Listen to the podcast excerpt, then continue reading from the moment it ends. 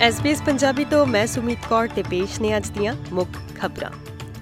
Federal ਸਰਕਾਰ ਕਰਮਚਾਰੀਆਂ ਨੂੰ ਕੰਮ ਖਤਮ ਹੋਣ ਦੇ ਘੰਟਿਆਂ ਤੋਂ ਬਾਅਦ ਡਿਸਕਨੈਕਟ ਕਰਨ ਦੇ ਅਧਿਕਾਰ ਦੀ ਆਗਿਆ ਦੇਣ ਵਾਲੇ ਆਪਣੇ ਨਵੇਂ ਕਾਨੂੰਨਾਂ ਵਿੱਚ ਤਾਜ਼ਾ ਸੌਦਾ ਕਰਨ ਲਈ ਤਸ਼ੱਦਦ ਕਰ ਰਹੀ ਹੈ। ਕੱਲ ਲੇਬਰ ਸਰਕਾਰ ਨੇ ਸੰਸਦੀ ਸਮਰਥਨ ਪ੍ਰਾਪਤ ਕੀਤਾ ਅਤੇ ਕਰਮਚਾਰੀਆਂ ਨੂੰ ਉਹਨਾਂ ਦੇ ਨਿੱਜੀ ਸਮੇਂ ਵਿੱਚ ਕੰਮ ਦੇ ਫੋਨ, ਈਮੇਲਸ ਨੂੰ ਨਜ਼ਰਅੰਦਾਜ਼ ਕਰਨ ਲਈ ਜਵਾਬਦੇਹੀ ਹੋਣ ਤੋਂ ਰੋਕਣ ਲਈ ਕਾਨੂੰਨ ਪਾਸ ਕੀਤਾ। ਸੰਸਦ ਵੱਲੋਂ ਪਾਸ ਕੀਤੇ ਗਏ ਬਿੱਲ ਦੇ ਫਾਈਨਲ ਡਰਾਫਟ ਨੇ ਵਪਾਰਕ ਸਮੂਹਾਂ ਦੀ ਚਿੰਤਾਵਾਂ ਵਧਾ ਦਿੱਤੀਆਂ ਹਨ, ਕਿਉਂਕਿ ਬੌਸ ਲਈ ਸਜ਼ਾਵਾਂ ਵਿੱਚੋਂ ਇੱਕ ਸਜ਼ਾ ਕੈਦ ਦੀ ਵੀ ਹੈ। ਰੁਜ਼ਗਾਰ ਅਤੇ ਕੰਮ ਵਾਲੀ ਥਾਂ ਦੇ ਸੰਬੰਧਾਂ ਬਾਰੇ ਮੰਤਰੀ ਟੋਨੀ ਬਰਗ ਦਾ ਕਹਿਣਾ ਹੈ ਕਿ ਸਰਕਾਰ ਨੂੰ ਕਾਨੂੰਨ ਤੋਂ ਰੁਜ਼ਗਾਰਦਾਤਾਵਾਂ ਲਈ ਇਸ ਤਰ੍ਹਾਂ ਦੀ ਸਖਤ ਸਜ਼ਾ ਨੂੰ ਵਾਪਸ ਲੈਣ ਦੀ ਲੋੜ ਹੈ। ਵਪਾਰਕ ਸਮੂਹਾਂ ਅਤੇ ਗੱਠਜੋੜਾਂ ਨੇ ਸੁਧਾਰਾਂ ਦੀ ਆਲੋਚਨਾ ਕੀਤੀ ਹੈ, ਜਦਕਿ ਗ੍ਰੀਨ ਸੈਨੇਟਰ ਬਾਰਬਰਾ ਪੋਕੌਕ, ਜਿਸ ਨੇ ਡਿਸਕਨੈਕਟ ਕਰਨ ਦੇ ਅਧਿਕਾਰ ਲਈ ਨੁਮਾਇੰਦਗੀ ਕੀਤੀ ਸੀ ਨੇ ਸੈਨੇਟ ਨੂੰ ਦੱਸਿਆ ਕਿ ਇਹ ਆਸਟ੍ਰੇਲੀਆਈ ਲੇਬਰ ਕਾਨੂੰਨ ਵਿੱਚ ਲੰਬੇ ਸਮੇਂ ਤੋਂ ਲੋੜੀਂਦਾ ਅਤੇ ਮਹੱਤਵਪੂਰਨ ਜ਼ਰੂਰਤ ਸੀ। ਰਿਜ਼ਰਵ ਬੈਂਕ ਦੀ ਗਵਰਨਰ ਮਿਸ਼ਲ ਬਲੌਕ ਨੇ ਮੰਨਿਆ ਹੈ ਕਿ ਉੱਚ ਮਹਿੰਗਾਈ ਅਤੇ ਰਹਿਣ-ਸਹਿਣ ਦੇ ਦਬਾਅ ਦੀ ਲਾਗਤ ਇੱਕ ਚੁਣੌਤੀ ਬਣੀ ਹੋਈ ਹੈ। ਸ਼੍ਰੀਮਤੀ ਬਲੌਕ ਕੈਨਬਰਾ ਵਿੱਚ ਇੱਕ ਸੰਸਦੀ ਕਮੇਟੀ ਦੇ ਸਾਹਮਣੇ ਪੇਸ਼ ਹੋ ਰਹੀ ਹੈ ਅਤੇ ਵਿਆਜ ਦਰਾਂ ਦੇ ਫੈਸਲਿਆਂ ਬਾਰੇ ਸਵਾਲਾਂ ਦੇ ਜਵਾਬ ਦੇਵੇਗੀ। ਆਰਬੀਆਈ ਨੇ ਇਸ ਹਫ਼ਤੇ ਦੇ ਸ਼ੁਰੂ ਵਿੱਚ ਆਪਣੀ ਵਿਆਜ ਦਰ ਨੂੰ 4.35% ਤੇ ਬਿਨਾਂ ਕਿਸੇ ਬਦਲਾਅ ਦੇ ਹੋਲਡ ਕੀਤਾ ਹੈ।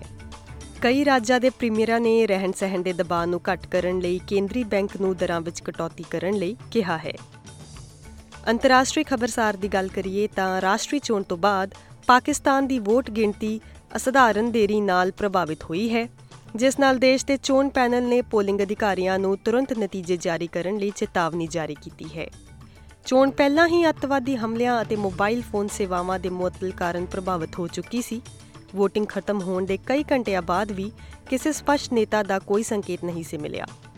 ਪਾਕਿਸਤਾਨ ਆਰਥਿਕ ਸੰਕਟ ਤੋਂ ਉਭਰਨ ਲਈ ਸੰਘਰਸ਼ ਕਰ ਰਿਹਾ ਹੈ, ਜਦੋਂ ਕਿ ਇਹ ਡੂੰਘੇ ਸਿਆਸੀ ਮਾਹੌਲ ਵਿੱਚ ਵੱਧ ਰਹੀ ਅੱਤਵਾਦੀ ਹਿੰਸਾ ਨਾਲ ਜੂਝ ਵੀ ਰਿਹਾ ਹੈ। ਲੰਡਨ ਸਥਿਤ ਸ਼ੈਟਮ ਹਾਊਸ ਥਿੰਕ ਟੈਂਕ ਦੀ ਇੱਕ ਵਿਸ਼ਲੇਸ਼ਕ ਫਰਜ਼ਾਨਾ ਸ਼ੇਖ ਦਾ ਕਹਿਣਾ ਹੈ ਕਿ ਚੋਣਾਂ ਵਿੱਚ ਫੌਜ ਦੀ ਬੇਲੋੜੀ ਭੂਮਿਕਾ ਨੂੰ ਨਜ਼ਰਅੰਦਾਜ਼ ਨਹੀਂ ਕੀਤਾ ਜਾਣਾ ਚਾਹੀਦਾ ਹੈ। ਪੰਜਾਬ ਤੋਂ ਖਬਰ ਹੈ ਕਿ ਕਿਸਾਨੀ ਮੰਗਾਂ ਦੇ ਹੱਲ ਲਈ 4 ਮੈਂਬਰੀ ਉੱਚ ਤਾਕਤੀ ਕਮੇਟੀ ਬਣੇਗੀ। ਕੇਂਦਰੀ ਵਜ਼ੀਰਾਂ ਦੀ 3 ਮੈਂਬਰੀ ਟੀਮ ਨੇ ਪਹਿਲੇ ਗੇੜ 'ਚ ਸੰਯੁਕਤ ਕਿਸਾਨ ਮੋਰਚਾ ਅਤੇ ਕਿਸਾਨ ਮਜ਼ਦੂਰ ਮੋਰਚਾ ਦੇ ਵਫਦ ਨਾਲ ਸੁਖਾਵੇਂ ਮਾਹੌਲ ਵਿੱਚ ਮੀਟਿੰਗ ਕੀਤੀ, ਤਾਂ ਜੋ ਇਹਨਾਂ ਕਿਸਾਨ ਧਿਰਾਂ ਵੱਲੋਂ ਸਾਂਝੇ ਤੌਰ ਤੇ ਐਲਾਨੇ 13 ਫਰਵਰੀ ਦੇ ਦਿੱਲੀ ਚਲੋ ਅੰਦੋਲਨ ਨੂੰ ਸ਼ੁਰੂਆਤੀ ਪੜਾਅ ਤੇ ਹੀ ਠੱਲ ਪਾਈ ਜਾ ਸਕੇ।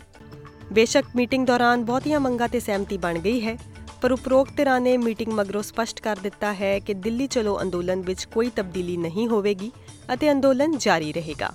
ਮੁੱਖ ਮੰਤਰੀ ਭਗਵੰਤ ਮਾਨ ਨੇ ਕੇਂਦਰੀ ਟੀਮ ਨਾਲ ਮਿਲਣੀ ਤੋਂ ਪਹਿਲਾਂ ਕਿਸਾਨ ਆਗੂਆਂ ਨਾਲ ਵੱਖਰੇ ਤੌਰ ਤੇ ਮੀਟਿੰਗ ਕੀਤੀ ਅਤੇ ਮੁੱਖ ਮੰਤਰੀ ਨੇ ਸਾਲਸ ਦੀ ਭੂਮਿਕਾ ਨਿਭਾਈ।